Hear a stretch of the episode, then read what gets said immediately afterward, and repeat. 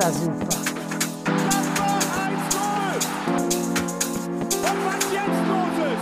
Tage.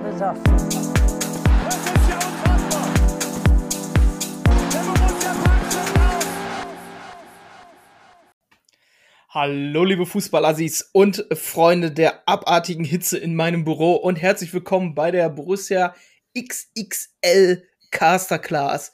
Ich bin Möppi, ihr findet uns wie immer unter Borussia Explained auf Instagram und Twitter.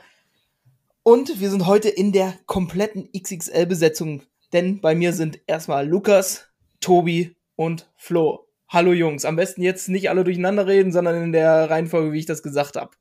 Und bitte. Jo, hi zusammen. Äh, geht mir hier ähnlich wie dem Möppi. Ich sitze ja auch äh, in meiner Wohnung, zwar nicht im Dachgeschoss, aber die Temperatur kommt ungefähr aufs Gleiche hinaus. Wir haben hier eine schöne Fensterfront, die den ganzen Tag in der prallen Sonne steht. Von daher, ich bin auch schon gut durchgegart, also kann losgehen. Ich weiß gar nicht genau, welche Reihen bin ich jetzt dran, ja, ne? Welche Ja, Reihenfolge Möppi genannt hatte. Okay. Ja, So äh, wird also auch- zugehört. hallo. Ja, so wird, ich, ich darf ja nicht mal aussprechen. Also ja, hallo auch von mir. Ich hoffe, wir haben nicht zu hohe Erwartungen äh, gesetzt mit dem XXXL-Paket, was wir dann jetzt anbieten. Und ich übergebe das Wort an Flo. Hallo, schöne Grüße aus Berlin. Auch hier ist es warm, ähm, aber ich habe da gar kein Problem mit, weil ich gehe auch die Extrameter und die paar extra Grad gehe ich auch noch mit und freue mich heute auf eine schöne, knackig warme Sendung mit euch. Sehr schön. Ja, äh, der Flo, der ähm, Rocco Reitz der Podcast-Szene, würde ich ihn fast nennen. Richtig. Äh, genau. Gut, Freunde. Was ist passiert? Vor einer Woche haben wir 2-1 gegen den großen, riesigen, maximal pompösen FC Bayern verloren mit 2 zu 1. Äh, Harry Kane hat äh, original kein Tor geschossen. Tja, so kommt das manchmal. Ähm, Thomas Müller hat im Interview schon gesagt, dass ihm, dass ihm der Arsch schon auf Grundeis gegangen ist, nachdem er das erste Mal Düpp, Düpp, Düpp gehört hat. Ähm, aber leider konnten wir das Ding nicht über die Zeit bringen und haben dann im Endeffekt 2 zu 1 verloren. Jungs, wie habt das gesehen? Wo wart ihr? Also ich war zu Hause und habe das Spiel gesehen. Ich war ähm, nicht so ganz nervös wie vor dem Spiel gegen Leverkusen. Irgendwie war da für mich schon mehr Spannung drin, auch wegen der personellen Konstellation dieses Jahr.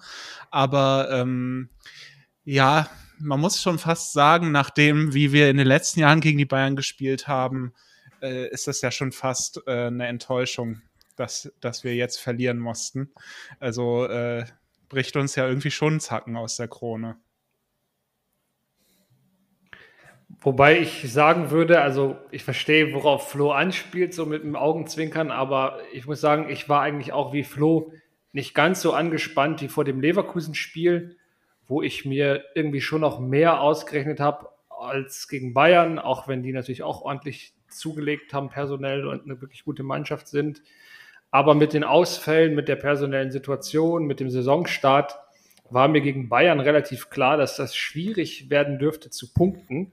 Und ich bin dann während des Spiels, weil es ja doch ganz gut lief, gerade der Start und auch so die erste halbe Stunde mit der Führung dann, Phase nach der Führung, war ja echt schwer in Ordnung eigentlich. Ähm, und dadurch, dass es dann so greifbar wurde, wurde ich zunehmend nervöser eigentlich und hatte vor dem Start gar nicht die großen Erwartungen, auch wenn wir dann irgendwie Angstgegner sind und so, aber äh, so richtig Erwartungen geschürt wurden erst im Spiel, als es dann wirklich knapp blieb, sehr lange. Und umso enttäuschender war dann auch das äh, späte 1 zu 2 halt noch.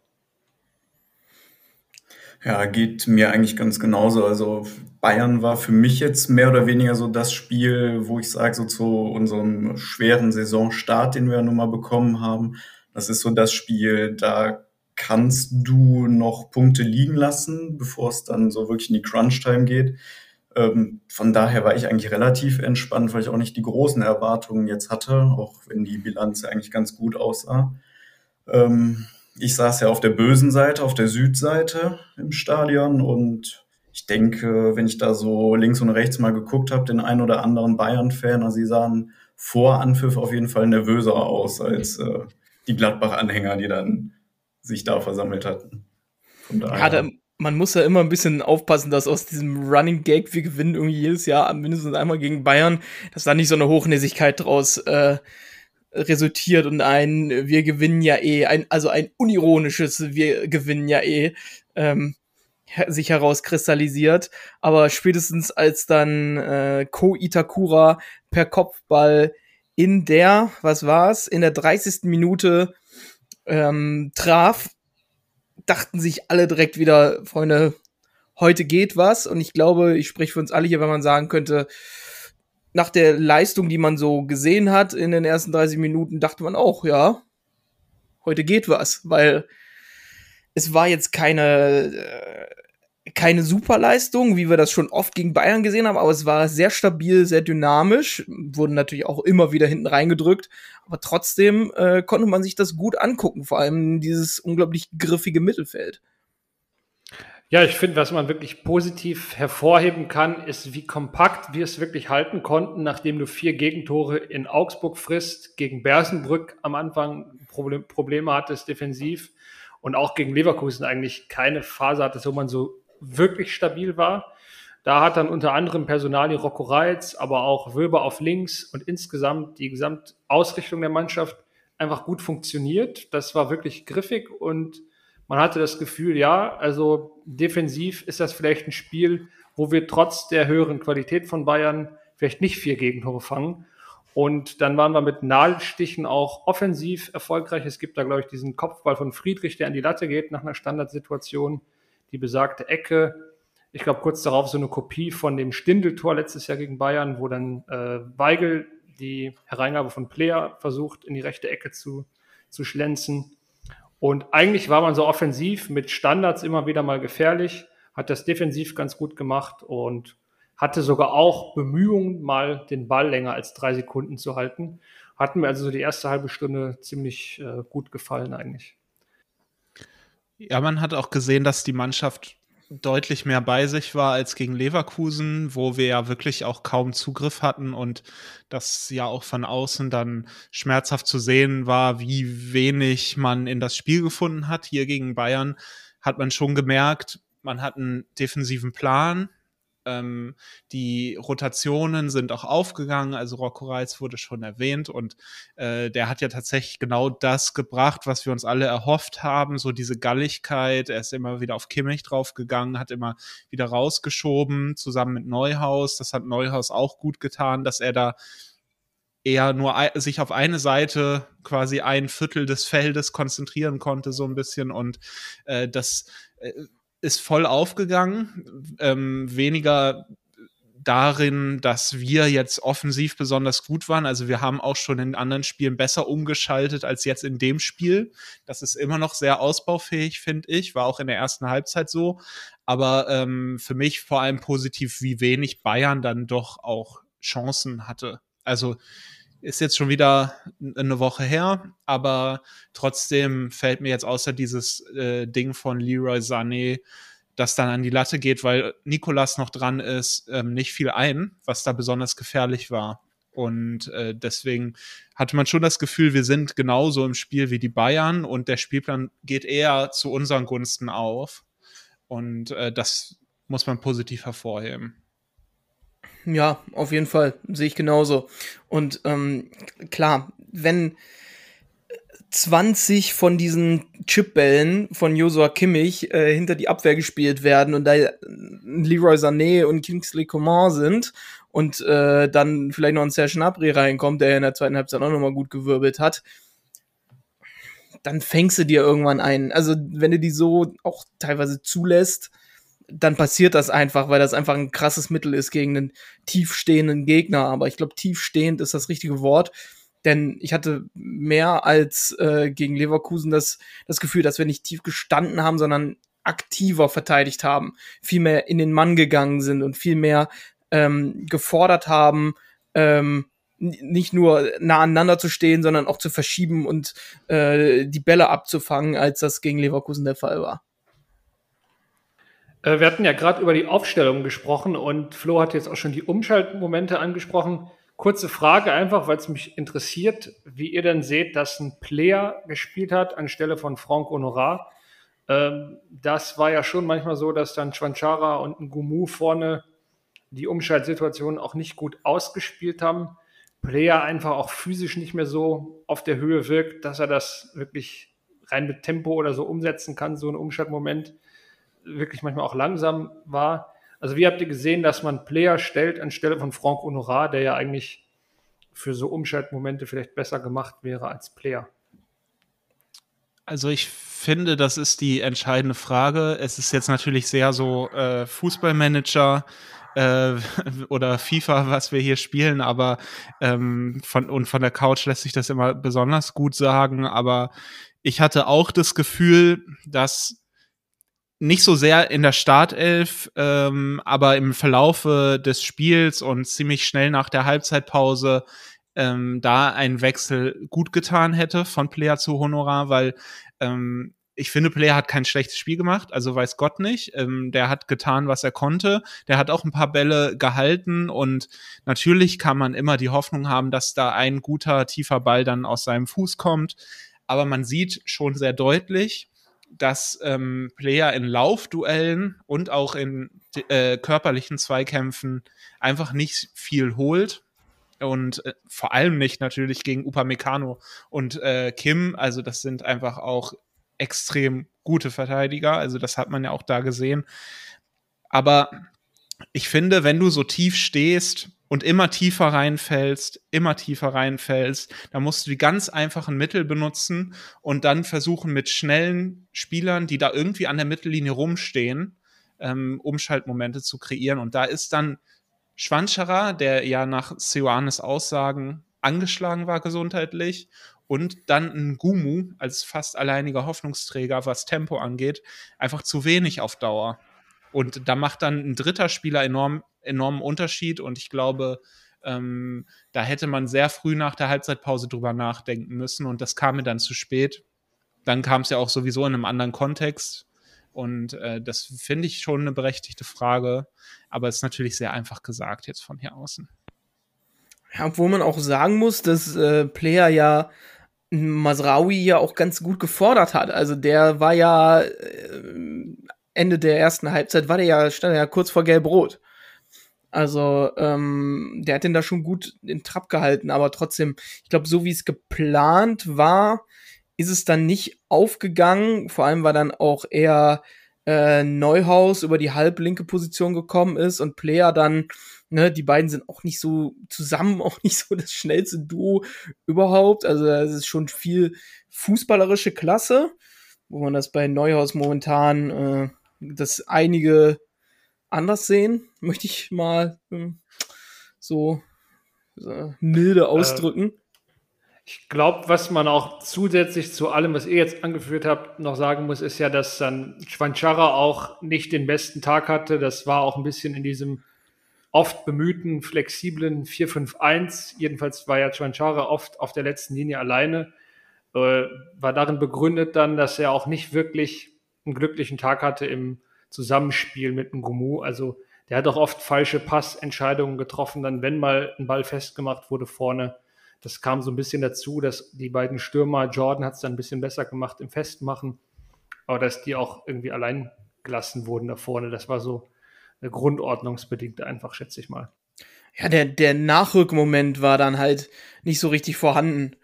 Ne, weil man hat immer wieder Versuche von Neuhaus gesehen. Äh, ich glaube, die Meinungen gehen in der zweiten Halbzeit auseinander, wie gut Neuhaus war. Das ähm, Flo ist ja, glaube ich, ein Verfechter davon. Äh, der hat ja Neuhaus Leistung ganz gut gesehen in der zweiten Halbzeit.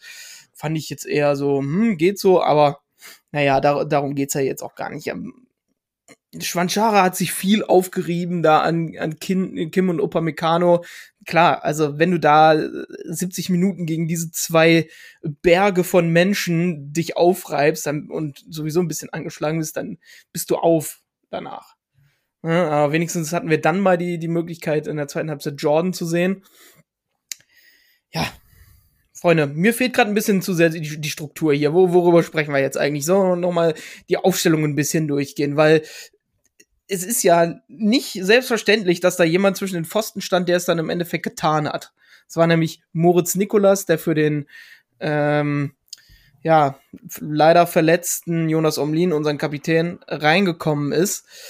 Ähm, ich glaube, es ist unbestritten, dass das eine echt saubere Leistung von dem Jungen war, oder? Ja, absolut. Also hat äh, ja, ich denke, also ich lehne mich aus dem Fenster und würde sagen, es geht ohne Nikolas nicht nur mit 1 zu 2 aus, beziehungsweise gehen wir auch nicht äh, so in die Pause, wie wir das dann gegangen sind. Und der hat teilweise da echt ein paar Dinger rausgeholt, also den Ball, den er noch vor der Halbzeit an die Latte lenkt oder den, äh, ich weiß gar nicht mehr von wem kam der Kopfball in der zweiten Halbzeit, den er dann da noch rauskratzt aus der Ecke. Nabri doch, oder? Also Gnabry, ne, nicht? war das? Ja. Nach, nach der Einwechslung, ne? Ja, und dann am Ende, ja gut, dass die Ecke dann, die 15. Ecke war es ja, glaube ich, ne, dass die dann am Ende noch reinfällt. Äh, gut, kann er dann am Ende auch nichts mehr dran machen. Also ich finde ein bocksolides Spiel gemacht. Äh, mit dem Ball auch jetzt nicht so übel. Jetzt natürlich nicht, äh, wie wir das von einem Jan Sommer früher mal gewohnt waren oder auch ein äh, Omlin, also hat meistens den kurzen Weg dann auf Friedrich gewählt. Aber wenn man am Ende dann einfach nur darüber redet, dass er mit dem Ball jetzt kein Jan Sommer Ersatz oder Jonas Omlin Ersatz sein wird, ich denke, da hätte es auch schlimmer kommen können, die Themen, die man da nach so einem Spiel dann ranholen kann. Ja, ich finde, man muss manchmal so ein bisschen aufpassen oder grundsätzlich aufpassen. Bei Olschowski war das, glaube ich, ein bisschen so. Da waren die Erwartungen einfach sehr niedrig, weil man so komplett davon überfordert war, dass er plötzlich spielen musste. Und dann waren die Erwartungen so niedrig, dass man sehr positiv überrascht wurde und dann ein sehr positives Bild gewonnen hat, äh, das dann teilweise so ein bisschen auch Fehler überdeckt hat, die er in dem Dortmund-Spiel dann doch gemacht hat und so. Das ist so das Thema Olschowski für mich. Und äh, was ich jetzt Positives sagen möchte zu Nikolas, ich bin nämlich voll bei Lukas. Ich habe das wirklich als starke Leistung gesehen und auch versucht, etwas von diesem Erwartungseinfluss zu bereinigen. Also ich glaube wirklich, dass das einfach eine sehr gute, absolut Bundesliga-taugliche Leistung war. Ich fand auch gerade dieses Abfangen von Flanken, also den, die Strafraumbeherrschung wirklich mal erfrischend. Das habe ich von dem Gladbach-Keeper lange so nicht gesehen. Und er hat ja zumindest Profi-Fußballerfahrung, zwei Saisons auch durchgespielt bei Viktoria Köln und dann war es Roder gerade, glaube ich, auf jeden Fall zweite niederländische Liga. Ähm, alles so nicht die höchsten Spielklassen, aber das ist bei einem Torwart dann vielleicht nicht ganz so entscheidend wie bei einem Abwehrspieler. Ich glaube, da geht es so einfach um Praxis und Vertrauen, das du sammelst.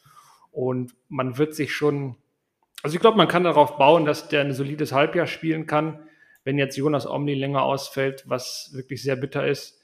Aber ich habe jetzt nicht die Bauchschmerzen, dass man irgendwie einen Torwart hat, der dir acht, neun Gegentore verschuldet bis Weihnachten, sondern cool wäre natürlich, wenn der richtig reinwächst in die Aufgabe und einfach ein Bundesliga-Torwart wird.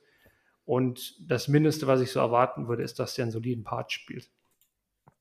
Ja, und vor ähm, Moritz Nikolas haben natürlich vier Verteidiger gespielt, nicht fünf, wie wir das vielleicht vorher erwartet hätten, weil wir, glaube ich, alle so der Meinung waren, dass äh, momentan die Fünferkette wahrscheinlich unsere, unsere stärkste Aufstellung ist. Aber wir sind auch nicht unfehlbar und wir haben uns anscheinend getäuscht, denn die Viererkette war es mit äh, Jupp Skelly, der nachher verletzt ausgewechselt wurde, ähm, Marvin Friedrich, Ko Itakura und Maxi Wöber, der auch verletzt, äh, glaube ich, ausgewechselt wurde, ja. Ähm, und ich muss jetzt etwas sagen. Es fällt mir nicht leicht, aber der viel gesühnte Marvin Friedrich hat ein wirklich überdurchschnittlich gutes Bundesligaspiel gemacht. Oder? Ja, kann man sagen und muss man dann auch an der Stelle mal sagen, weil der kriegt ja hier oft genug das Fett weg. Ähm, ich finde, der hat gemacht, was er machen sollte. Er hat war im Aufbau auch ähm, nicht spektakulär wie immer, aber hat auch keine groben Fehler gemacht. Der auch unter Druck haben die gut rausgespielt, auch mit Nikolas. Ähm, Skelly und Friedrich im Aufbau, das wird niemals die ganz hohe Fußballkunst werden, aber ähm, es gab zumindest keine krassen Fehler und sie haben sich auch zugetraut, dann immer mal einen diagonalen Ball ins Mittelfeld zu spielen, auch ähm, die Sechser kurz zu suchen. Das äh, war schon vernünftig. Und dann in der tiefen Verteidigung, also wenn, wenn Friedrich Stärken hat, dann eben dort und das hat er dann auch vernünftig gemacht. Also äh, mir war da nicht bange, nur weil da dann Friedrich mit Nikolas und so im Zentrum stand. Das war schon sehr, sehr in Ordnung. Und äh, zum Thema Viererkette, ja, also ich glaube, da sieht man auch wieder, ähm, dass es, man kann die Mannschaftsteile nicht getrennt voneinander betrachten. Also ich glaube, gegen Leverkusen war tatsächlich ja auch ein großes Problem, dass man diesen Sechserraum dann einfach auch nicht zugekriegt hat. Auch gegen Augsburg war das ein Problem.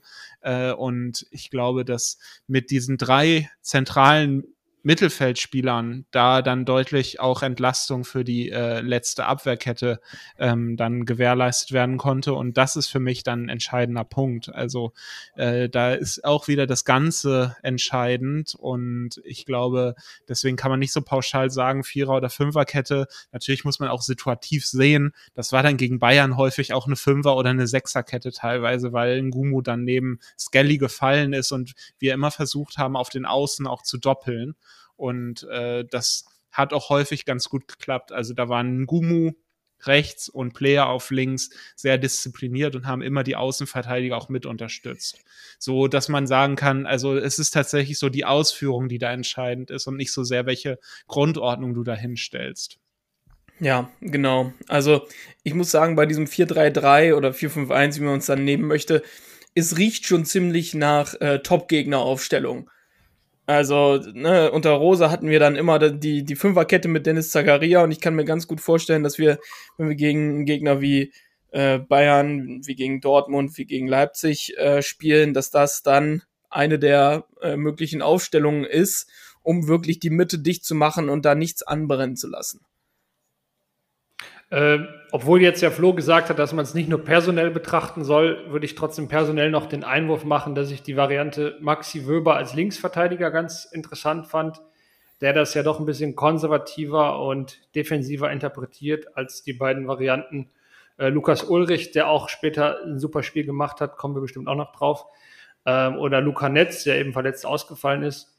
Also Maxi Wöber ist wirklich einer, der dann so ein bisschen alte Schule mäßig vielleicht auch die Seite mal dicht macht erstmal. Und wenn ich jetzt bedenke, dass Nico Elvedi ja erstmal wahrscheinlich die ganze Saison lang zur Verfügung stehen wird, eröffnen sich da doch ganz neue Varianten. Also dann kann man den Wölper vielleicht wirklich mal fix links einplanen, stellt Itakura und Elvedi in der Innenverteidigung auf, hat dann die Möglichkeit, vielleicht Elvedi nach rechts zu ziehen, äh, Friedrich wieder reinzupacken. Also wirklich vielfältige Varianten und obwohl der Transfer gescheitert ist, freut mich das mega, dass der Elvedi wieder zur Verfügung steht, weil das dem Kader in der aktuellen Form echt gut tut. Ja, also das ist wirklich das ist eine konservativere ähm, Viererkette wird uns, denke ich mal, auch in einigen Situationen ganz gut stehen. Und ja, jetzt gehen wir mal zu meinem Lieblingspart in diesem Spiel. Er hat endlich gespielt. Ich habe es lange gefordert, seit quasi seit Marco Rose. Lasst Rocco Reitz daran. Ich liebe den Kerl.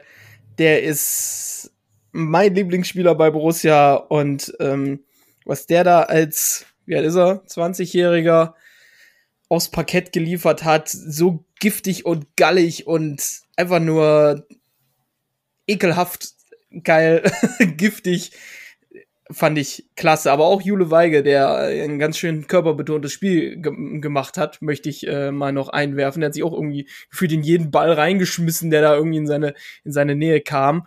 Äh, Flo Neuhaus äh, daneben eher wieder der, der spielerische Part, was auch äh, mal so, mal so funktioniert hat. Ähm, ist an sich schon eine coole Mittelfeldkonstellation und wenn jetzt äh, Manu Kone vielleicht wieder zurückkommt nach der äh, nach der Länderspielpause, dann ähm, ist da schon eine Menge Qualität und vor allem verschiedene Spielweisen, die wir da haben. Und Christoph Kramer natürlich noch. Den darf man natürlich nicht vergessen. Ja, absolut. Also Rocco Reitz hat ein Bombenspiel gemacht da. Ähm, wir sind vom Reiter Bahnhof aus mit dem Shuttle gefahren. Und äh, als die Aufstellung dann äh, kurz vor dem Stadion reinflatterte auf einmal, alle zückten die Handys, guckten die Aufstellung runter und dann kamen alle so ungefähr zeitgleich zu dem Punkt Nummer 27, Rocco Reit. Und der ganze Bus bricht in Jubel aus. Und also der Junge, was der jetzt schon da für ein Standing hat, das ist echt, echt der Hammer, aber hat es auch wirklich mit einem starken Spiel dann äh, ja bewiesen, dass das jetzt nicht einfach nur, weil er halt schon so lange dabei ist, das komm, jetzt schmeißen wir den Jungen einfach mal rein, was soll gegen Bayern schon passieren? Hat es sich halt einfach verdient, hat ein Bombenspiel gemacht. Äh, also ich habe es, glaube ich, bei Twitter geschrieben, äh, Josua Kimmich hat sich wahrscheinlich auch im Nachhauseweg noch ein paar Mal umgedreht, ob der Rocco da nicht angesprintet kommt. Er hat den da echt gut beackert, das ganze Spiel über. Ähm, Jule Weigel auch ein grundsolides Spiel als Kapitän und ähm, ja, Flo Neuhaus finde ich jetzt geht in den meisten Spielen dann einfach ein bisschen verloren oder ist einfach nicht so auf dem Level, dass er normalerweise spielen könnte. Und da könnte es dann vielleicht jetzt auch, wenn Manu Kone zurückkommt, ein bisschen eng werden für den guten Flo, weil ich sehe da auf jeden Fall in der Konstellation Weigel, Kone und aktuell Rocco Reitz dann doch, äh, ja, da sehe ich mich auf jeden Fall eher, wenn ich mich jetzt entscheiden müsste. Ja, also ich habe mich ja auch schon oft positioniert äh, als Rocco Reitz Ultra und äh, stehe dazu auch. Ich, also es ist natürlich auch einfach die Geschichte, die muss aufgehen, dass dieser Typ, der sich so zu Borussia bekennt, äh, der wirklich ein, äh, seit seiner Geburt halt Borussia ist ähm, und wirklich als Talent trotzdem sagt, er will gar nichts anderes als für Borussia spielen und das auch glaubhaft macht, dass der den Durchbruch schafft. Und ich bin sehr optimistisch, dass es diese Saison gelingt. Natürlich muss er das bestätigen, das ist völlig klar. Das gilt für ihn wie für Nikolas beispielsweise. Aber trotzdem äh, finde ich, hat er diese Saison enorm gute Entscheidungsfindung. Also ähm, er weiß, was er mit dem Ball machen soll. Er überschätzt sich nicht. Äh, das stimmt auch noch nicht alles. Das ist auch richtig. Also da muss man aber sagen, gegen Bayern hast du einfach auch extrem viel Stress, wenn du mal an den Ball kommst. Du hast irgendwie 30 Prozent Ballbesitz und die musst du dann effektiv nutzen. Äh, da sind nicht alle äh, Vertikal- oder Diagonalbälle angekommen.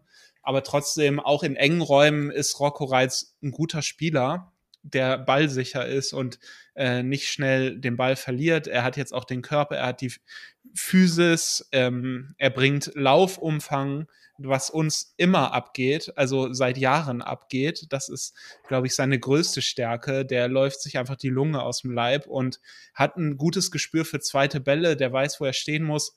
Und ich finde es interessant, ich habe es ja, Möppi hat es auch gesagt, ich fand Neuhaus in der zweiten Halbzeit sogar stärker als Reiz, Reiz in der ersten Halbzeit stärker. Ich finde aber die Konstellation interessant, ähm, dass man ähm, jetzt so ein Dreier-Mittelfeld hat, de, äh, bei dem dann situativ in verschiedene Rollen gegangen werden kann. Also ein Reiz, der changiert ja immer so zwischen Sechser und Achter und man weiß gar nicht genau, was ist seine ideale Position, aber das kann ja auch eine Stärke sein, weil er kann auch neben Weigel äh, im Aufbau ein zweiter Sechser sein, Neuhaus geht auf die Zehner-Position, oder andersrum, Neuhaus kippt ab, Rocco geht ins Mittelfeld. Also da hat man jetzt auch äh, im Spiel dann Gestaltungsmöglichkeiten. Deswegen bin ich sehr gespannt, wie es ist, wenn wir mehr Ballbesitzanteile haben und wie Rocco sich dann schlägt. Aber also wir haben es bei uns in der Gruppe gesagt, äh, Dennis, Mark und so, wir äh, alle waren sich eigentlich einig, Rocco Reitz Breakout-Season, Rocco Reitz ist Bundesligaspieler und ich glaube, es bleibt auch so. Ich kann mich eigentlich nur anschließen. Ich muss gar nicht so viel über die anderen Spieler sagen. Ich würde aber Rocco Reitz nochmal hervorheben. Der spielt das erste Mal über 90 Minuten, das zweite Mal seit drei Jahren in der Startelf. Also überhaupt sein zweiter Bundesliga-Einsatz in der Startelf. Und der spielt wirklich gegen Bayern München mit einer wirklich noch nicht so ganz gefestigten Gladbach-Mannschaft ein super Spiel. Und dann natürlich, Dennis hatte, glaube ich, auch geschrieben, dass er nicht immer die besten Entscheidungen getroffen hat, nach Ballgewinnen auch, Weiterverarbeitung von Bällen und so. Aber ich glaube, da würde jeder auch mir recht geben, wenn ich sage, das muss man so einem Spieler dann gegen so einen Gegner im ersten Spiel über 90 Minuten auch nachsehen. Und ich finde, wenn ich die Anlagen sehe, wenn ich sehe einfach, was das, wie dieses Puzzlestück in Borussias Mannschaft passen kann und was da noch für eine Geschichte hintersteht, das ist überragend. Also ich, es darf eigentlich nicht, nicht aufgehen. Das wäre viel zu schade und ist eine super schöne Geschichte einfach. Ja, finde ich auch. Also allein schon wie er aussieht mit den, mit den zurückgebundenen Haaren und so, ist einfach. Rocco, komm in den Podcast, weil dann, also dann kann ich äh, meine Karriere an Nagel hängen, dann habe ich alles erreicht, was ich erreichen wollte. Perfekt. Ja, ich würde sagen, den, den Sturm, den lassen wir aus. Wir haben eben schon genug über Alassane Player gesprochen. Schwanschara hat sich auch ähm, aufgerieben. Gumu konnte nur hauptsächlich defensiv ähm, glänzen, sage ich mal. Also Gumu hat die meisten Zweikämpfe gewonnen. Gumu hat die meisten Gladbacher Mannschaft. Ja, also ich finde das äh, ganz kurz ein Satz doch noch zu Gumu. Wahnsinn auch, wie der letztes Jahr komplett abgesägt war und alle gesagt haben, ey, was ist das denn, acht Millionen für den Mann und was der jetzt für eine entscheidende Rolle einnimmt. Also auch freut mich richtig, dass der im zweiten Jahr doch irgendwie noch zu sich findet oder dass Borussia vor allem die Stärken einzusetzen weiß endlich mal. Also gute Sache. Ja, ich finde halt, ähm, er ist auch körperlicher geworden. Also er, ist, er, er sieht auch ein bisschen breiter aus. Ich glaube, der hat im, im Sommer auch noch mal ein bisschen, bisschen draufgelegt, ohne dafür seine Schnelligkeit aufs Spiel zu setzen. Also das ähm, muss man auf jeden Fall auch äh, mal hervorheben. Gut, okay, dann hatten wir äh, im Laufe des Spiels hatten wir drei Wechselphasen. Einmal kam äh, unser neuer Spieler Jordan äh, für Schwanscherer. Äh, dann kam Lukas Ulrich und Toni Janschke für den verletzten Maxi Wöber und äh, Nathan Gumu. Und dann kam in der 83. Minute Nico Elvedi, was ja auch äh, ein Zeichen war von äh, Seoane für Joe Skelly, der sich verletzt hatte. Und äh, Frank Honorat für Alassane Player. Und ich würde sagen, wir fangen mal an mit der 59. Minute. Jordan kam rein und ich dachte, ich hatte das gar nicht so auf dem Schirm. Aber was ist der denn bitte für eine Vollmaschine? Der ist ja noch größer und breiter als, als Kim. Lecco mio. Äh, ja, die Bewegungsabläufe, das war mein erster Gedanke tatsächlich so von diesem bisschen trabenden Gang und wie der so aussieht und sich bewegt, hat mich das ein bisschen an Igor de Camargo erinnert, muss ich sagen. äh, so lässiger Typ irgendwie. Was er wesentlich besser gemacht hat als Schwanchara, meiner Meinung nach, ist wirklich die, ob das der richtige Ansatz war, dann nur noch lange Bälle auf äh, den einzigen Stürmer zu schlagen und die dann irgendwie verwerten zu wollen, das sei mal dahingestellt. Aber bei Jordan konntest du wirklich sagen, der hat gefühlt 70, 80 Prozent der Dinger runtergepflückt und dann versucht auch weiter zu verarbeiten. Also rein so was die physische Präsenz anging, das Festmachen von Bällen, da war der noch mal eine Stufe über Chwanjara, der hat auch erst sein drittes Bundesligaspiel gemacht und überhaupt gegen Bayern. Ne? Also wollen ihn jetzt auch nicht irgendwie hier komplett, äh, weiß nicht, auseinandernehmen, aber Jordan hatte da einfach noch mal ein anderes Level. Äh, offensiv war jetzt ein bisschen nichtssagend, weil du den komplett gar nicht in Szene setzen konntest eigentlich.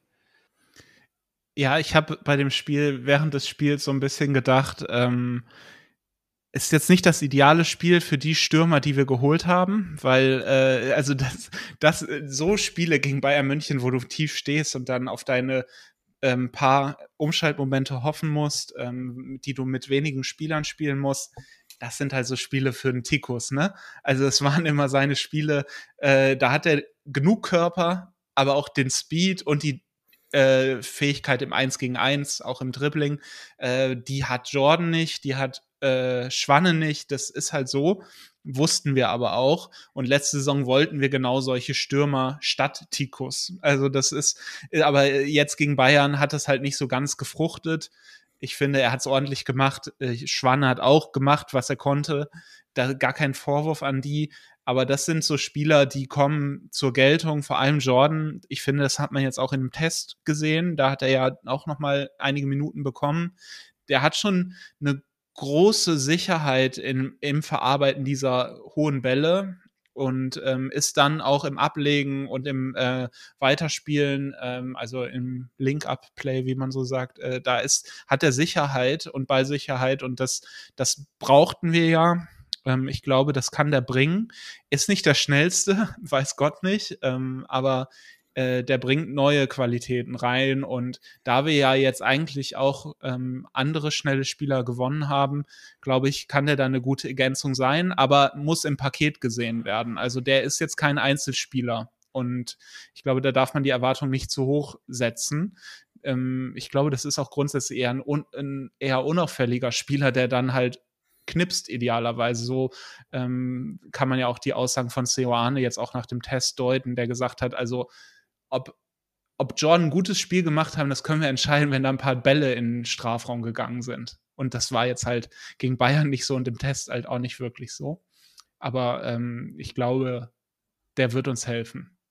Ich glaube, am ehesten kann man ihn in der Bundesliga von der Rolle her und von, von dem, wie er fußballerisch ist, vielleicht mit einem äh, Gregoritsch von äh, Freiburg vergleichen, der ja auch die, die Bälle runterpflückt und dann verteilt und dann sich umdreht und einfach Richtung Strafraum läuft, weil der wird sowieso keinen, keinen modernen Innenverteidiger überlaufen, aber sich ja dann halt in Position zu bringen, um dann möglichst bei der Flanke halt da zu sein, wo er sein muss.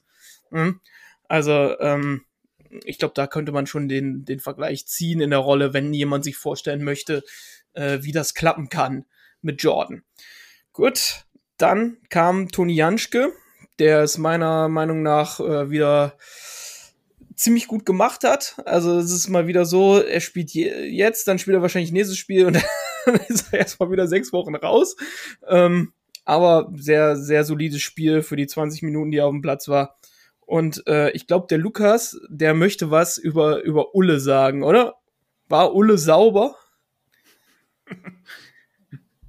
über meinen Namensvettern, den ja.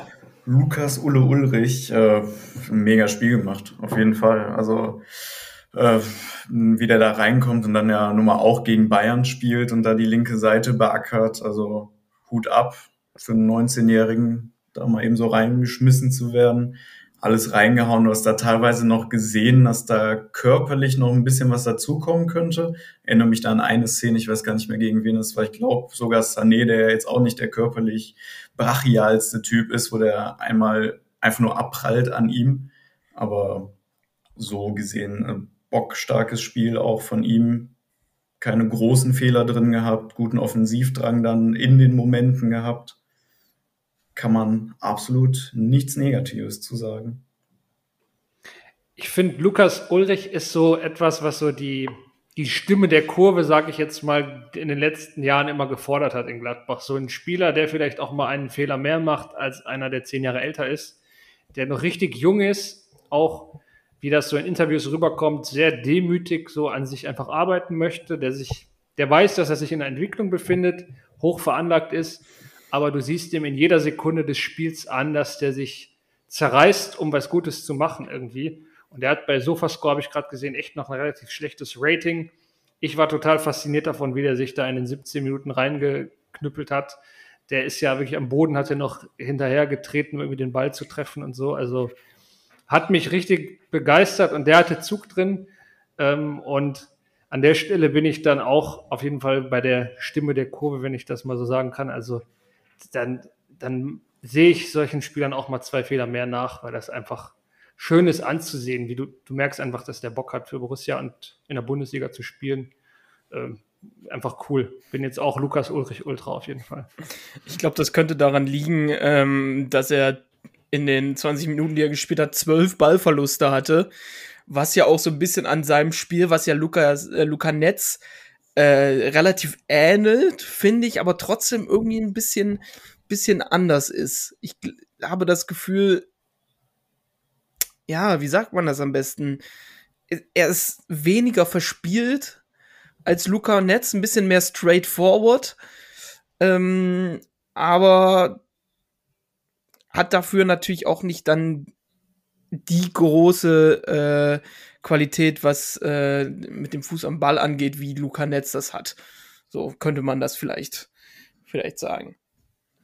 Ja, also Ulrich ist sicher jemand, der anders als Netz schon mit Speed, auch mit, äh, also mit dem Ball am Fuß Speed immer haben will und äh, auch eher die Linie sucht, während Netz, wir kennen es ja, also der lässt den Gegner auch gerne mal kommen, der, der provoziert manchmal auch das Eins gegen Eins, da hat er ja auch seine Stärken im, im Dribbling und ähm, ich glaube, das ist schon eine unterschiedliche Herangehensweise. Netz zieht ja auch gerne mal dann äh, nach innen in die Innenbahn und äh, da, da ist schon ein gewisser Unterschied, aber beide eint ja ähm, dass sie schon sehr offensiv denken und äh, deswegen natürlich auch irgendwie interessant geworden sind für Vereine.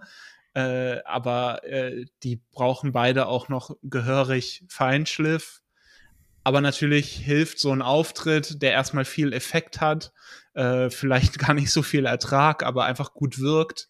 Ähm, der hilft natürlich auch so ein bisschen Kredit zu geben. Und äh, für solche Situationen, wo du einfach auch ein bisschen Tamtam -Tam brauchst auf der Außenbahn, vielleicht ein paar 1 gegen 1 Duelle, auch wenn die aussichtslos sind, äh, das, also da ist gut, so jemanden zu haben, also die Option zu haben, vor allem wenn Wöber sich jetzt vielleicht auch als Linksverteidiger erstmal festsetzt. Also äh, schön, dass man dann noch einen offensiveren reinschmeißen kann. Ich fand auch cool, ähm, was letztes Jahr, glaube ich, anders gewesen wäre. Man hatte letztes Jahr immer das Gefühl, es wird dann krampfhaft irgendeine Grundordnung oder Variante gesucht, wo dann doch wieder die gleichen 13, 14 Leute spielen können. Und in dem Moment war es so, dass ja Wöber, glaube ich, angeschlagen war und dann steht es halt 1-1 gegen Bayern und Seoane sagt, alles klar, dann werfen wir jetzt den 18-jährigen Lukas Ulrich in sein erstes richtiges Bundesligaspiel. Der hat ja, weiß gar nicht, ob er vorher schon ein, zwei Minuten irgendwie gesammelt hatte, aber effektiv war das sein erster richtiger Einsatz.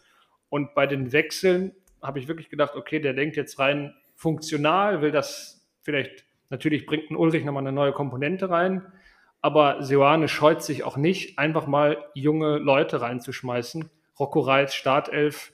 Ähm, hätte es auch Sippel aufstellen können, dafür spielt er Nikolas. Also wirklich einfach das zu machen, den reinzuschmeißen, macht Spaß, so zu sehen, dass es auch funktioniert bis zum gewissen Punkt. Ja, auf jeden Fall. Ich kann mich an eine Situation erinnern, wo, ähm, wo Ulle dann quasi mit, mit Player im Angriff war, er dann aber mit Ball so leicht nach innen gelaufen ist und den gleichen Laufweg wie Player hatte und die sich so ein bisschen, bisschen ins Gehege gekommen sind dadurch. Da muss er vielleicht dann noch, gut, der Junge war wahrscheinlich sowas von, von Scheiße aufgeregt. Ähm, der, der wollte einfach nur nach vorne mit dem Ball und Richtung Tor, der, so, so ein Tunnelblick. Aber ähm, ja, wenn er so weitermacht, dann sehe ich äh, bei ihm eine gute Zukunft. So, dann gehen wir weiter 83. Minute Nico Evedi und Franck Honorat. Franck Honorat, wo man sich ein bisschen gewundert hat, äh, dass er, dass er nicht gespielt hat, aber irgendwer musste natürlich raus für, ähm, für Rocco Reitz. Ja, da hat äh, die letzten zehn Minuten jetzt auch nicht mehr so viel äh, gebracht. Und Nico Elvedi war, glaube ich, eher, äh, ja gut, war durch die, er wäre nicht gekommen, wenn Joe Skelly sich nicht verletzt hätte. Ähm, aber war auch eine Art äh, Zeichen, dass dann Nico Elvedi gebracht wurde? Oder wie seht ihr das? Vor allem mit dem, auf dem Hintergrund, dass heute die Nachricht reingeflattert kam, dass er vielleicht seinen Vertrag noch um ein Jahr verlängert.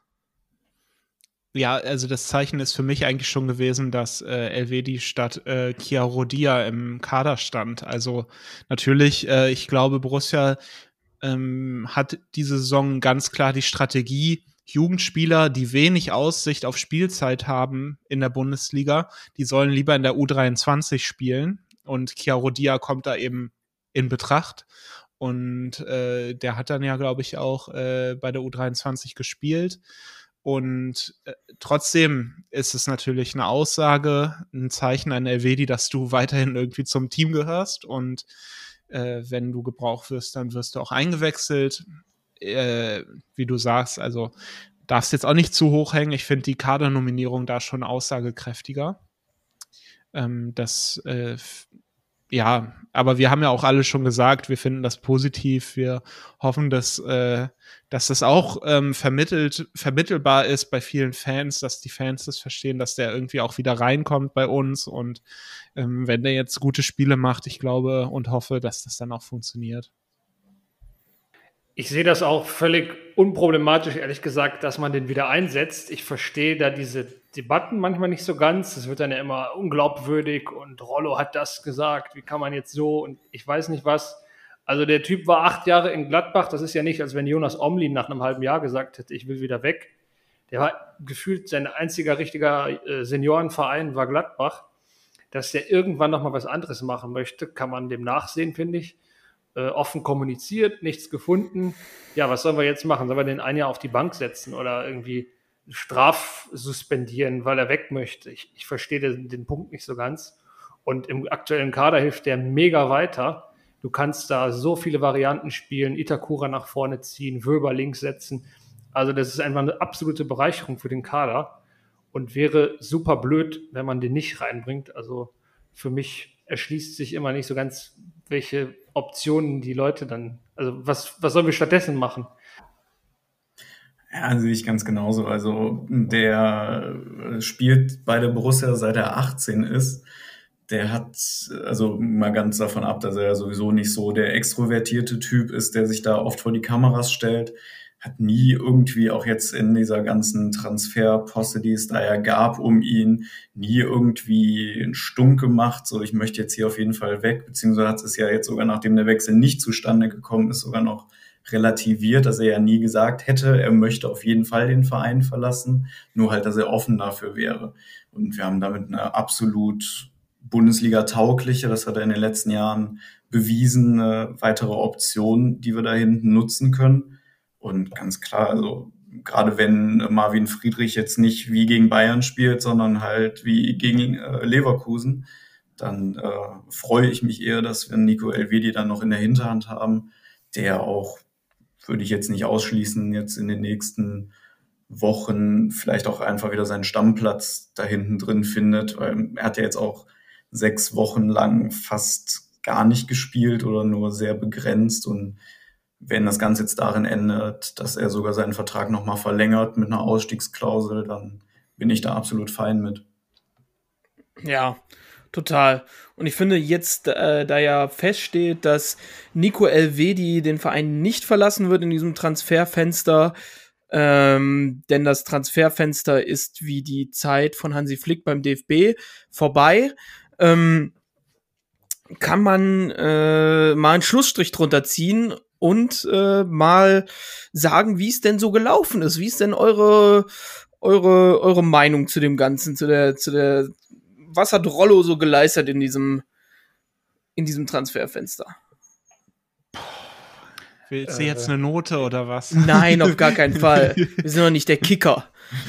ja, ich, ich würde, ich habe mir gerade schon irgendwas überlegt oder man hat ja sowieso schon mal drüber nachgedacht, wie man das jetzt so bewerten möchte ich finde eigentlich im Rahmen der Möglichkeiten, wenn man mir vorher erzählt hätte, irgendwie Kone verletzt sich, da kommt kein Transfer zustande. Ich wäre schon hoch besorgt gewesen im Juni, muss ich sagen. Äh, hab mir das so ein bisschen schön geredet, die Kone-Verletzung damals. Aber das war schon ziemlicher Mist. Und ich glaube, dass da so eine Transferstrategie schon ziemlich über den Haufen geworfen wurde. Und dass man dann so einen Jordan Bayer schon teuer verkauft hatte, äh, Jonas Hofmann ähm, viel Geld verdient hat, also verhältnismäßig, ja, war okay der Preis. Also man hat viel Geld schon mal reinbekommen und hatte dann Lösungen parat und hat eigentlich die Lücken, die entstanden sind, so passabel repariert und dabei auch gute Lösungen gefunden, finde ich. Was halt aufgrund der finanziellen Umstände nicht möglich war, dass man jede Baustelle sicher schließt. Also es gibt ein paar Risiken im Kader, die sind einfach da. Aber ich finde, gemessen an den Umständen, die es gab, hat man so das Beste gemacht und nach oben hin, wenn es jetzt eine Note sein soll, für eine Eins fehlte einfach dann das Geld und der Gestaltungsspielraum. Aber so eine zwei, zwei Minus würde ich mindestens mal, mal vergeben. So aus, in, aus dem Bauch gesprochen.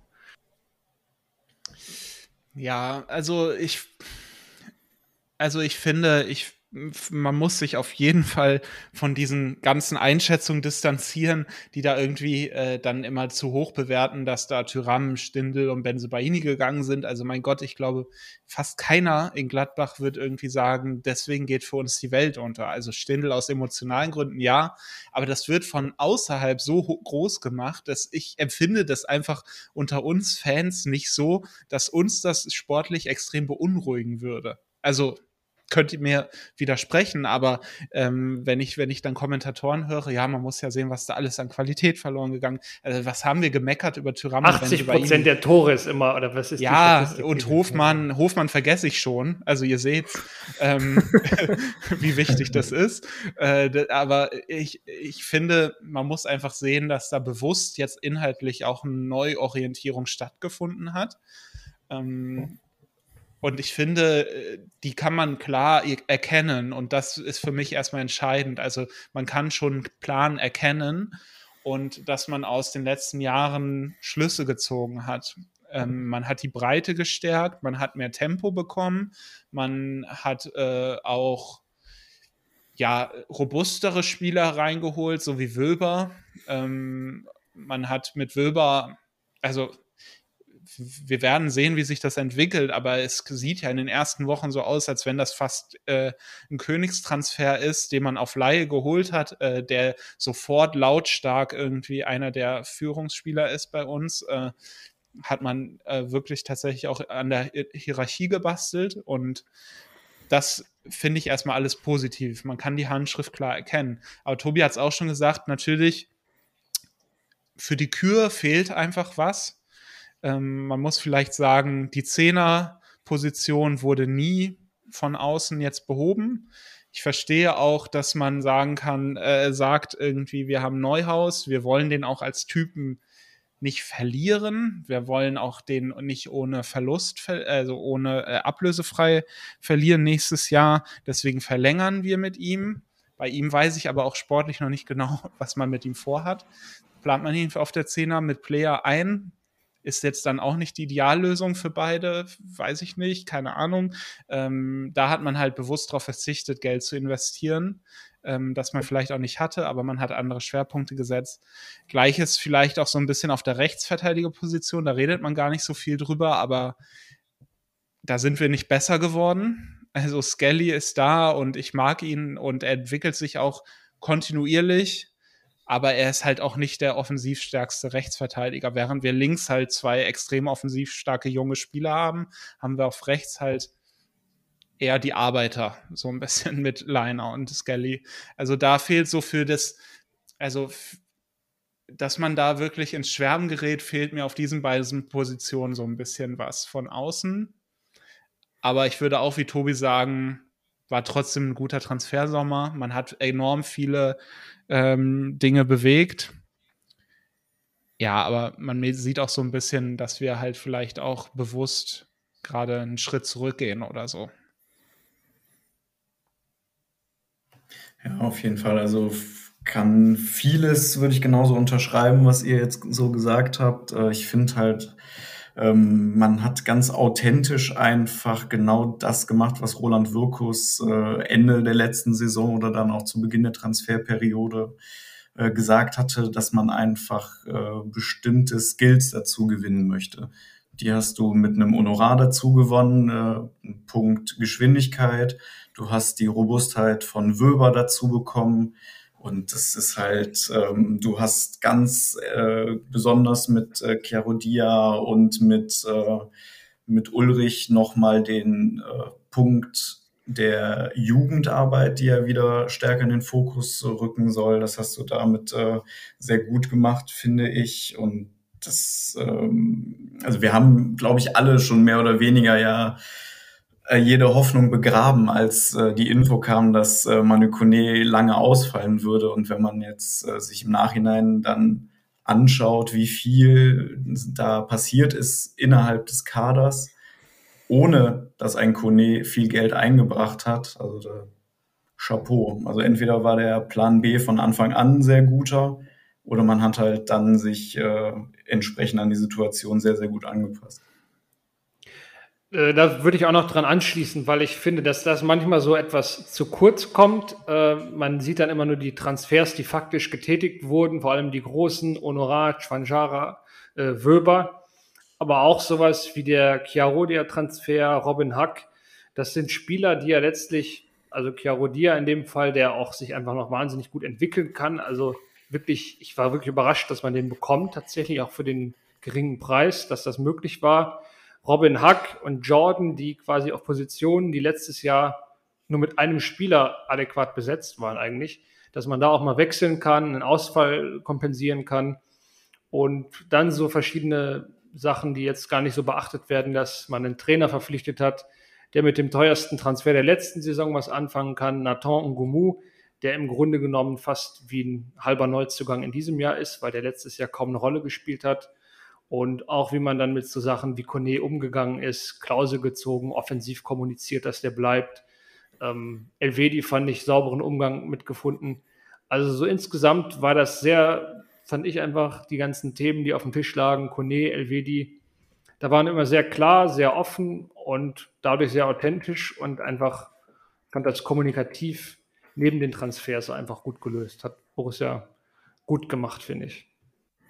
Ja, ich finde auch die ganze Kaderzusammenstellung, wie halt, äh, ja, wie der Kader zusammengestellt ist, gefällt mir um einiges besser als letzte Saison. Auch wenn wir auf dem Papier Qualität verloren haben, finde ich, haben wir jetzt eine ausgeglichenere Kaderzusammenstellung. Was mir so aufgefallen ist, in meinen Gedanken, ihr könnt mir da gerne widersprechen, aber ähm, wir hatten letzte Saison oft oft das Problem, wir hatten quasi nur für, für eine Art Fußball zu spielen, hatten wir Spieler, nämlich äh, Spieler, die, die schnell in die, in die Tiefe gehen. So, und wenn das Spiel mal stand, hatten wir quasi keine Möglichkeit dagegen. Wir, wir konnten nicht, wenn wir wenn der Gegner tief stand und wir, wir mussten relativ weit, wir haben quasi Handball um deren Strafraum gespielt, was ja unter Farke nicht selten vorgekommen ist, hatten wir keinen kein Stürmer, der da äh, vernünftig was mit anfangen kann. Jetzt haben wir Spieler für, wenn wenn das Spiel wirklich äh, sich bewegt, dann haben wir, wir haben Gumu, wir haben Neuhaus, der, der schnelle Be äh, Bälle spielen kann, ähm, wir haben einen Kone, wir haben äh, auf Außen ähm, haben wir einen Luca Netz, aber wir haben jetzt auch Spieler für, wenn das Spiel steht. Wir haben einen Jordan vorne, der auch wenn, wenn wir nur im gegnerischen Strafraum stehen, quasi, der da auch mal Präsenz zeigt. Wir haben, äh, wir haben einen Weigel, der dieses, äh, das alles koordinieren kann. Und äh, ich weiß nicht, ob ich mich gerade überhaupt äh, verständlich ausdrücke, aber wir haben für die, für die zwei Phasen, für wenn das Spiel sich bewegt und für wenn das Spiel steht, haben wir bessere Abteilungen, also klarere, klarere Ab Abteilungen, wenn, äh, um halt Gegner in die, äh, in die Knie zu zwingen. Ja, ja, ja, ich, also ich weiß, was du meinst und äh, das Potenzial haben wir auf jeden Fall im Kader. Jetzt wollen wir das nur sehen natürlich. Also haben mhm. wir noch nicht so richtig viel gesehen.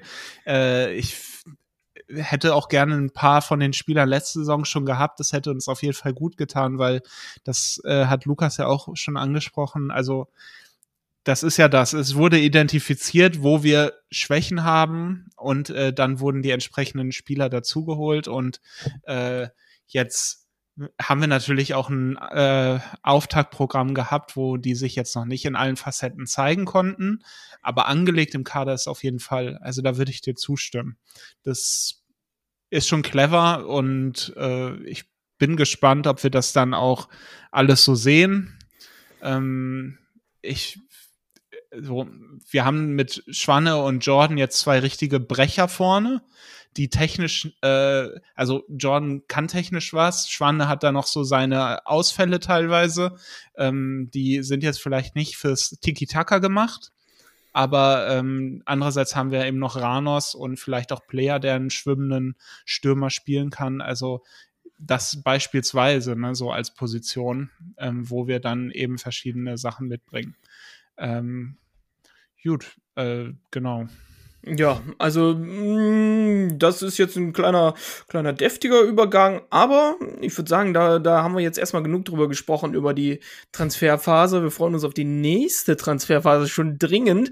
Ich ähm, habe schon bei Plättigol die äh, Glocke angemacht, damit er mir wieder erzählen kann, äh, wer jetzt als nächstes irgendwo hinwechselt, weil das ist Gladbach muss erst verkaufen, sonst keine Laie von Viertligaspielern möglich. Ja. Das muss verkauft werden. Kone muss verkauft werden. Wieder Deal ist off, ist gerade reingekommen, interessiert nur keinen, aber. Ja.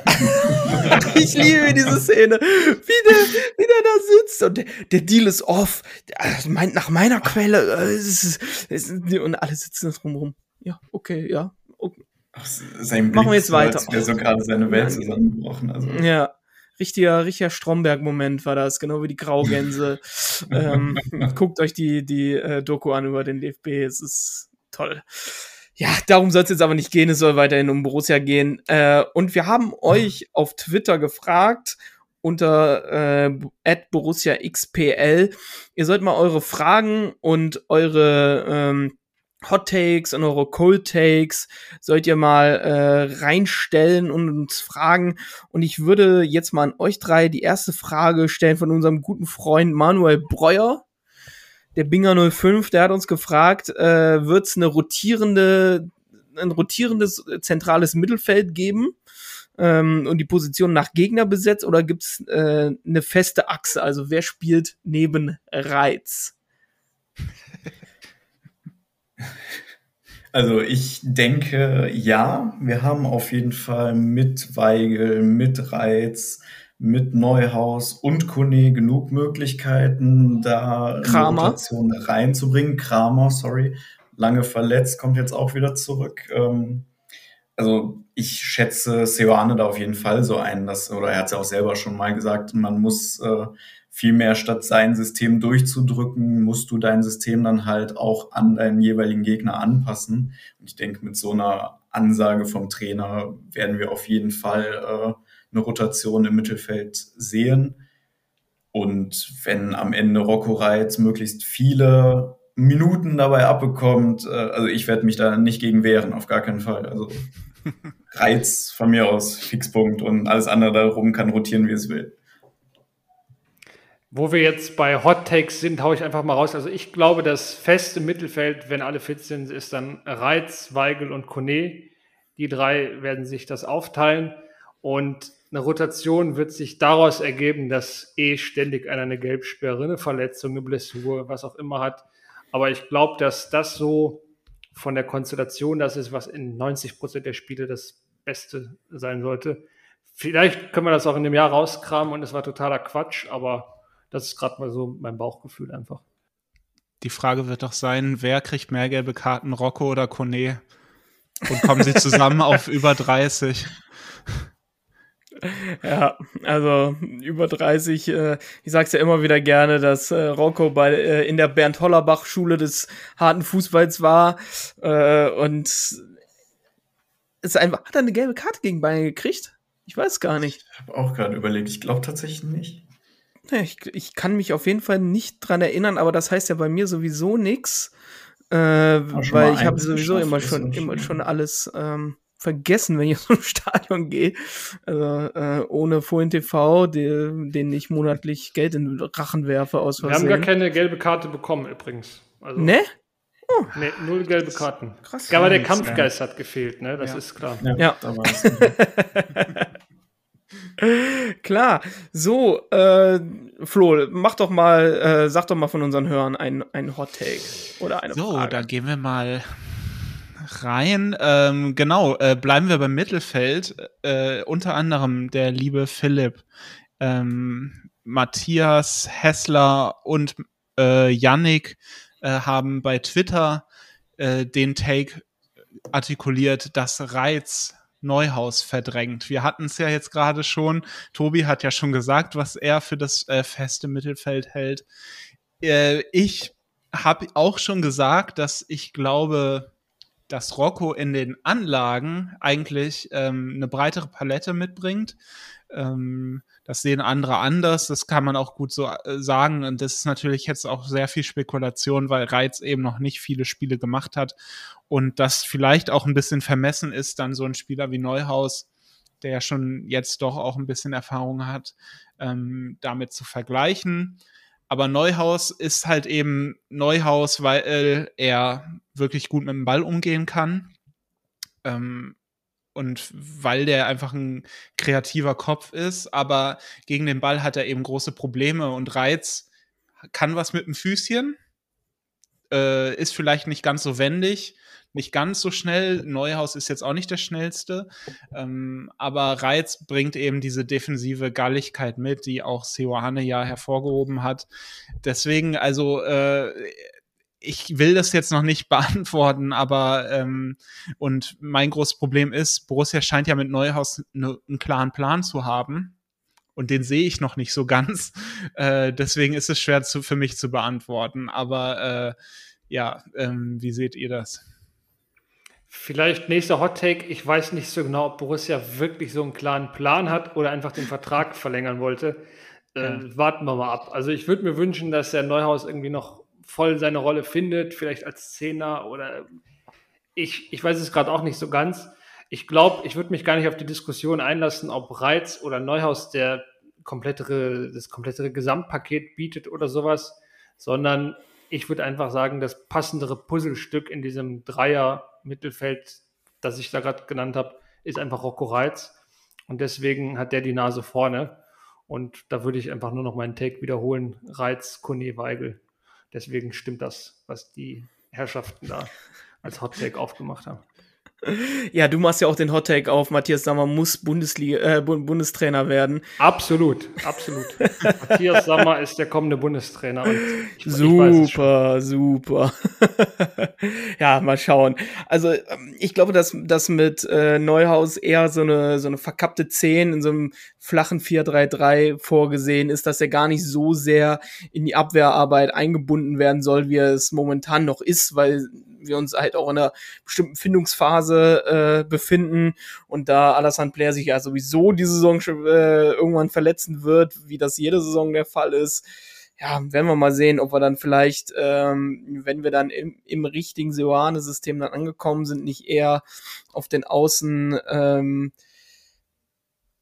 ja, ein Nathan Gumu und äh, ein Franck Honorat spielen sehen und dann eine klarere 10 äh, sehen werden, ähm, die dann entweder Player oder Neuhaus heißen wird. Ich glaube, da geht eher die Überlegung hin, wenn es sich äh, etwas gesetzt hat, was die Defensive angeht. Ja, mal schauen. Also, ähm, es kann passieren, dass Rocco Reitz äh, übernimmt, aber ich würde jetzt nicht mein ganzes Geld draufsetzen, wenn ich ehrlich bin. Lukas, mach doch mal weiter mit dem nächsten äh, Hot Take. Dann mache ich doch direkt mal weiter mit einem, der auch von, ich weiß nicht, ob er auch so heißt wie ich oder das in bmg-lukas26 auf Lukas Ulrich anspielt. Auf jeden Fall Grüße. Ähm, der hatte unter anderem nämlich geäußert, dass Moritz Nikolas Jonas Omlin langfristig ablösen wird, beziehungsweise Omlin aus seiner Verletzungspause so nicht mehr zurückkommen wird. Also ich hoffe es erstmal nicht, dass das so kommen wird, dass Omlin hoffentlich bald wieder gesund wird, so schnell möglich und auch wieder Fußball spielen kann. Ne, also da, da bin ich 100% dabei, wenn er wiederkommt, dann muss er wieder ins Tor gehen. Ob ähm, Nikolas ihn verdrängen wird, wird sich zeigen. Ich wäre im ersten Schritt zufrieden, wenn äh, Moritz Nikolas einfach mal jetzt sagen wir mal, weil die Verletzung ja auch langfristiger ist von Omlin, einfach mal fünf Spiele macht, ohne Bock. Er muss nicht jedes Mal so eine überragende Leistung bringen wie gegen Bayern, denn das war ja echt echt super und vor allem mit einer Menge Risiko dabei, da immer in diese, in diese Halbraumbälle rein, reinzuspringen. Denn da hat sich auch schon so ein, ein mancher äh, anderer äh, Bundesliga-Torwart dran verhoben. Ähm, sondern einfach fünf Spiele spielt, kein Patzer, solide Leistung, dann würde mir das fürs Erste reichen. Ja, absolut. Also Omlin ist äh, frisch zum Kapitän gemacht worden, ist äh, für fast 10 Millionen Euro erst letzten Winter gekommen. Also wenn er zurückkommt, muss er klar die Eins sein. Ob äh, Moritz Nikolas jetzt uns so begeistert, dass man da wirklich dann, äh, wenn es soweit ist, drüber diskutieren muss. Ich meine, Luxusproblem. Ich glaube, es kann Schlimmeres geben, als nachher zu sagen, oh, wir haben jetzt hier zwei Torhüter, die wir absolut guten Gewissens äh, in einem Bundesliga, in einem Bundesligaspiel aufstellen können. Also wenn es so kommt, absolutes Luxusproblem. Aber rein von den Fakten stand jetzt mussten Omlin wieder zurückkommen und ich hoffe und ich glaube auch, dass die Verletzung jetzt nicht äh, so dramatisch ist, dass wir wirklich irgendwann in drei, vier, fünf Monaten die Info bekommen, dass das vielleicht doch eher fraglich ist, dass er wieder zurückkommt. Ja, wobei ich zugeben muss, also ich glaube auch, ich bin da immer guten Mutes, dass Borussias medizinische Abteilung und die gesamte medizinische Abteilung, die den Fall Jonas Omlin dann äh, einfach behandelt, dass die das hinkriegen werden, dass der auch gut und gesund zurückkommen kann. Da wäre ich schon optimistisch. Ich muss aber auch zugeben, dass ich das auch schon so irgendwie gedacht habe, so ein bisschen. Also dieser Gedanke war auch schon mal in meinem Kopf, uiuiui, hoffentlich ist das alles mal so gut. Also ich kann verstehen, woher dieses Bauchgefühl vielleicht kommt, aus dem heraus dieser Take aufgemacht wurde. Äh, auch, dass man jetzt den Nikolas sehr hoch einschätzt, würde ich auch erstmal sagen, fällt nicht vom Himmel. Also das kann ich mir auch vorstellen, dass das einfach ein Bundesliga-tauglicher Torwart ist. Das muss er noch beweisen, aber ich finde das alles nicht aus der Luft gegriffen. Und wenn, also es gab auch schon mal einen Fall, dass Bernd Leno, ein ganz junger Bernd Leno, dann René Adler abgelöst hat bei Leverkusen, der dann irgendwie noch beim HSV rumgegurkt ist später und so ein bisschen ist das dann im Sande verlaufen. Also wenn er einfach so gut ist, dass er oder besser ist als Omlin offensichtlich, dann ist das zwar ultra schade, aber dann wäre es auch auf eine Art ein Luxusproblem. Also ich halte das alles für unwahrscheinlich und das Wahrscheinlichste ist einfach, dass Omlin im Winter zurückkommt und einen guten Part spielt, hoffentlich in der Rückrunde. Aber ey, wenn Nikolas so gut ist, dass der da einfach im Tor stehen muss, würde mich ein bisschen überraschen, dass das so deutlich wäre, aber dann wäre es halt so. Es wäre ja nicht Borussias Schaden am Ende.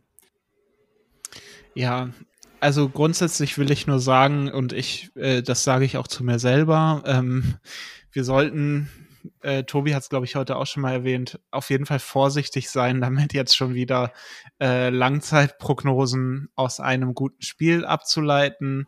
Also ich meine, bei Rocco Reitz äh, hype ich mich auch ständig hoch und bei Olschowski haben wir das auch kurzzeitig gemacht und äh, jetzt sind wir bei Nikolas auch wieder kurz davor, aber das musste ich halt wirklich ähm, dann noch äh, beweisen jetzt in, in den folgenden Spielen, äh, wo das Adrenalin jetzt vielleicht auch zwei Prozent weniger ist als gegen Bayern München im ersten äh, Spiel.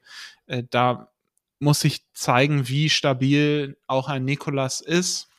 Und äh, wir wünschen uns alle, dass das gut funktioniert. Also das ist ja nur in unserem Sinne. Und ähm, ich würde erstmal sagen, wenn der sich jetzt als zwei festspielt, haben wir schon viel gewonnen bei Borussia. Und wenn er da auch Bock drauf hat, dann ist da schon viel gewonnen. Aber wir sollten halt wirklich aufpassen. Habe ich ja schon mal auch getwittert. Also dann sind viele Leute schnell mit historischen Vergleichen und ich glaube, das hilft keinem. Äh, bei so einem Verein wie Borussia liegt das halt immer nahe, sich auf die Vergangenheit zu beziehen, manchmal auf die jüngere. Aber ähm, da müssen wir uns alle ein bisschen ermahnen. Und äh, ganz kurzer schließe, schließe ich mich ein. An, ja.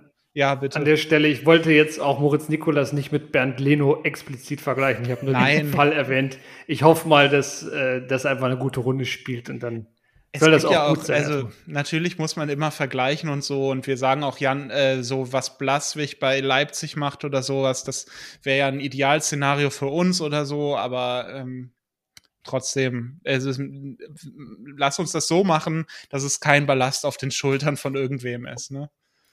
Ja, also ich finde, ähm, Langzeitprognosen sollten wir erstmal anstellen, wenn wir das erste Spiel gewonnen haben.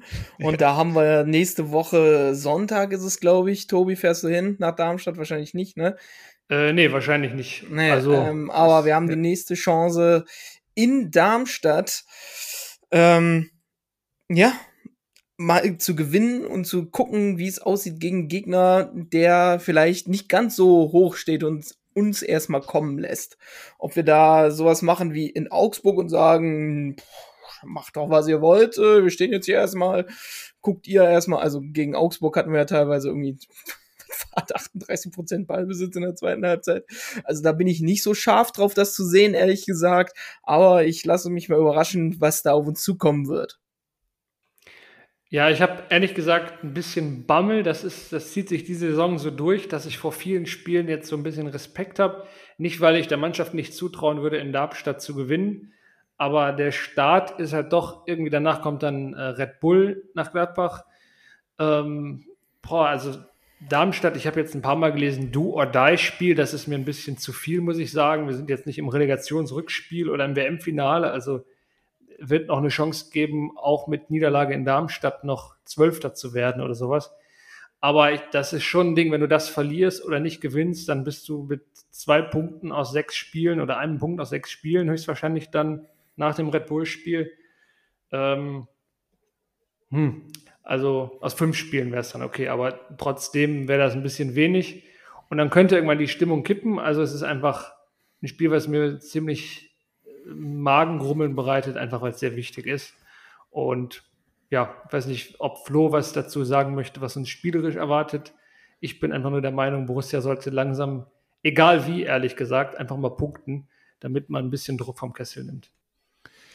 Ja, also ich habe, ich, ich finde Darmstadt interessant. Ich finde Lieberknecht als Trainer eigentlich ganz cool und äh, habe jetzt auch so anderthalb Spiele von denen gesehen, also in Frankfurt und eine Halbzeit, eine gute, die gute Halbzeit gegen Leverkusen habe ich gesehen von Darmstadt. Die haben es in der ersten Halbzeit da deutlich besser als wir gemacht. Also da stand es ja dann auch 1-1. Dann haben sie noch die Hütte voll bekommen und äh, 1 zu 5 verloren. In Frankfurt haben sie auch knapp verloren, wenn ich das richtig im Kopf habe.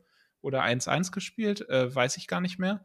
Ähm, aber das äh, ist, ist eine gute Mannschaft, die schon einen klaren Plan hat, die in ihren Strukturen ganz gut gefestigt ist.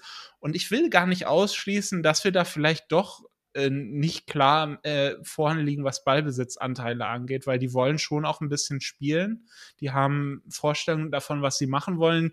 Also das ist nicht mit dem Darmstadt zu vergleichen, das schon mal Bundesliga gespielt hat, wo wirklich ja nur lange Hafer auf äh, Sandro Wagner und äh, so weiter äh, geherrscht hat. Also das ist schon jetzt eine Mannschaft, die auch Fußball spielen kann und will und ähm, gleichzeitig auch viel Robustheit hat. Und ich glaube, da am Böllenfalltor ähm, kann es sehr unangenehm sein. Ich bin sehr, sehr gespannt. Wir haben ja auch äh, jetzt so äh, teilweise eine düstere Prognosen in den Kommentaren gehabt, als wir aufgerufen haben. Also Konopo hat geschrieben, äh, nee, bis zum Ende der Hinrunde erkennen wir immer noch keine Spielidee und wir landen am Ende irgendwie in den hinteren Tabellenplätzen. Wir wollen den Teufel nicht an die Wand malen. Ich glaube schon, dass das Spiel sehr, sehr wichtig ist.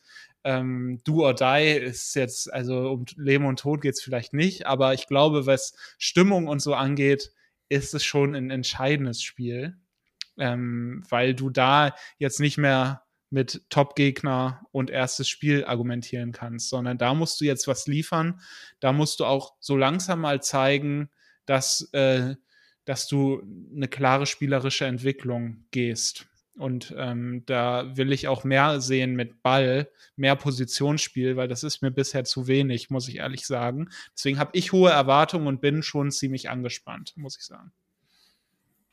Vielleicht, was mir ein bisschen Mut macht, war, dass man gegen Bayern wirklich, auch wenn es sehr zaghafte Bemühungen war, wir hatten ein paar Passstaffetten, so gerade in der ersten Hälfte, wo wir dann auch mal kurze Bälle hinten rausgespielt haben und so weiter. Ähm, also es gab schon Ansätze und auch äh, Seoane hat ja angedeutet, dass man daran arbeitet, einfach auch ein bisschen aktiveres und bewussteres Ballbesitzspiel äh, zu haben. Und jetzt hatten wir einfach mit Leverkusen und Bayern auch nicht die Gegner, die dann unbedingt äh, dazu verleiten, unter Stress noch an diese Ballbesitzphasen zu denken. Dann haust du halt mit einem Altersschnitt von 22 irgendwann die Bälle nach vorne. Ist auch okay, ne? Und Augsburg war dann so ein bisschen Freakspiel, irgendwie Debüt, da stimmte einiges nicht wenn jetzt die sechs richtig besetzt ist, das Mittelfeldzentrum, und wir da bewusst rangehen, eine Länderspielpause im Rücken haben, muss man wirklich eine Verbesserung sehen, was das Ballbesitzspiel angeht. Da bin ich ganz bei Flo. Aber ich sehe auch ein paar Gründe und ein paar Indizien, die mich dann mutig stimmen. Ja, also so viel kann ich vielleicht verraten mit äh, langer Hafer auf äh, Schwanne oder Jordan und dann ablegen wird, das wird nicht reichen gegen Darmstadt. Vor allem, äh, wenn man die Innenverteidigung von Darmstadt sich anguckt, da verweist Dennis sehr gerne drauf. Da sind äh, Clara, Zimmermann und Isherwood. Ähm, das sind alles so Hühnen, die, die köppen dir da hinten alles raus. Also da brauchst du nicht mit anfangen. Da müssen wir schon ein bisschen bessere Idee haben, als, als einen langen Hafer vorne reinzuschlagen und dann äh, zu beten und zu hoffen.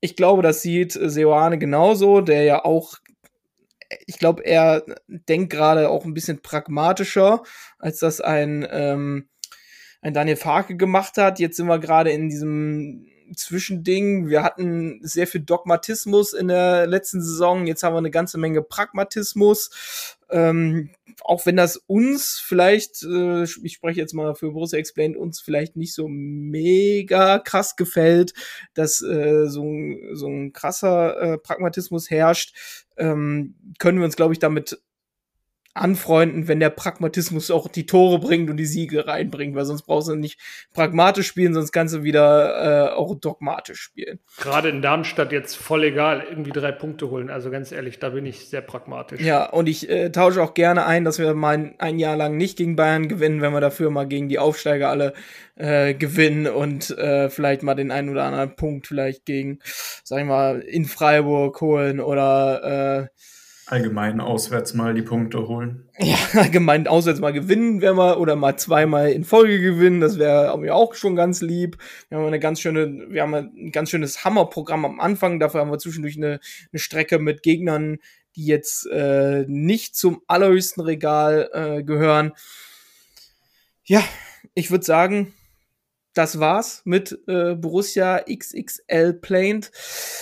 Stunde 20 ist durch. Ich hoffe, ihr hattet so viel Arbeitszeit, äh, die ihr damit überbrücken konntet oder so viel, so viel Zugfahrt zu eurer Arbeit, zur Uni, zur eurer Schule, wie auch immer ihr das gehalten habt. Und ja, folgt uns auf Instagram und Twitter unter Borussia Explained. Ich bin Möppi at Matty auf Twitter, Lukas at LLBMG 19, LL 1900 Erst BMG. 1900, dann BMG. Ja, LL 1900. Der andere ist im Knast. BMG, der andere ist im Knast. Tobi at Bökelblock und Flo at Borussia Barca. Wir hören uns nächste Woche. Ein sportverbundenes Vergnügen und äh, ja, bis denne. Ciao. Tschüss. Ciao. Tschüss, Rudi Völler ist Bundestrainer. das war super. Hab ich auch mitgemacht.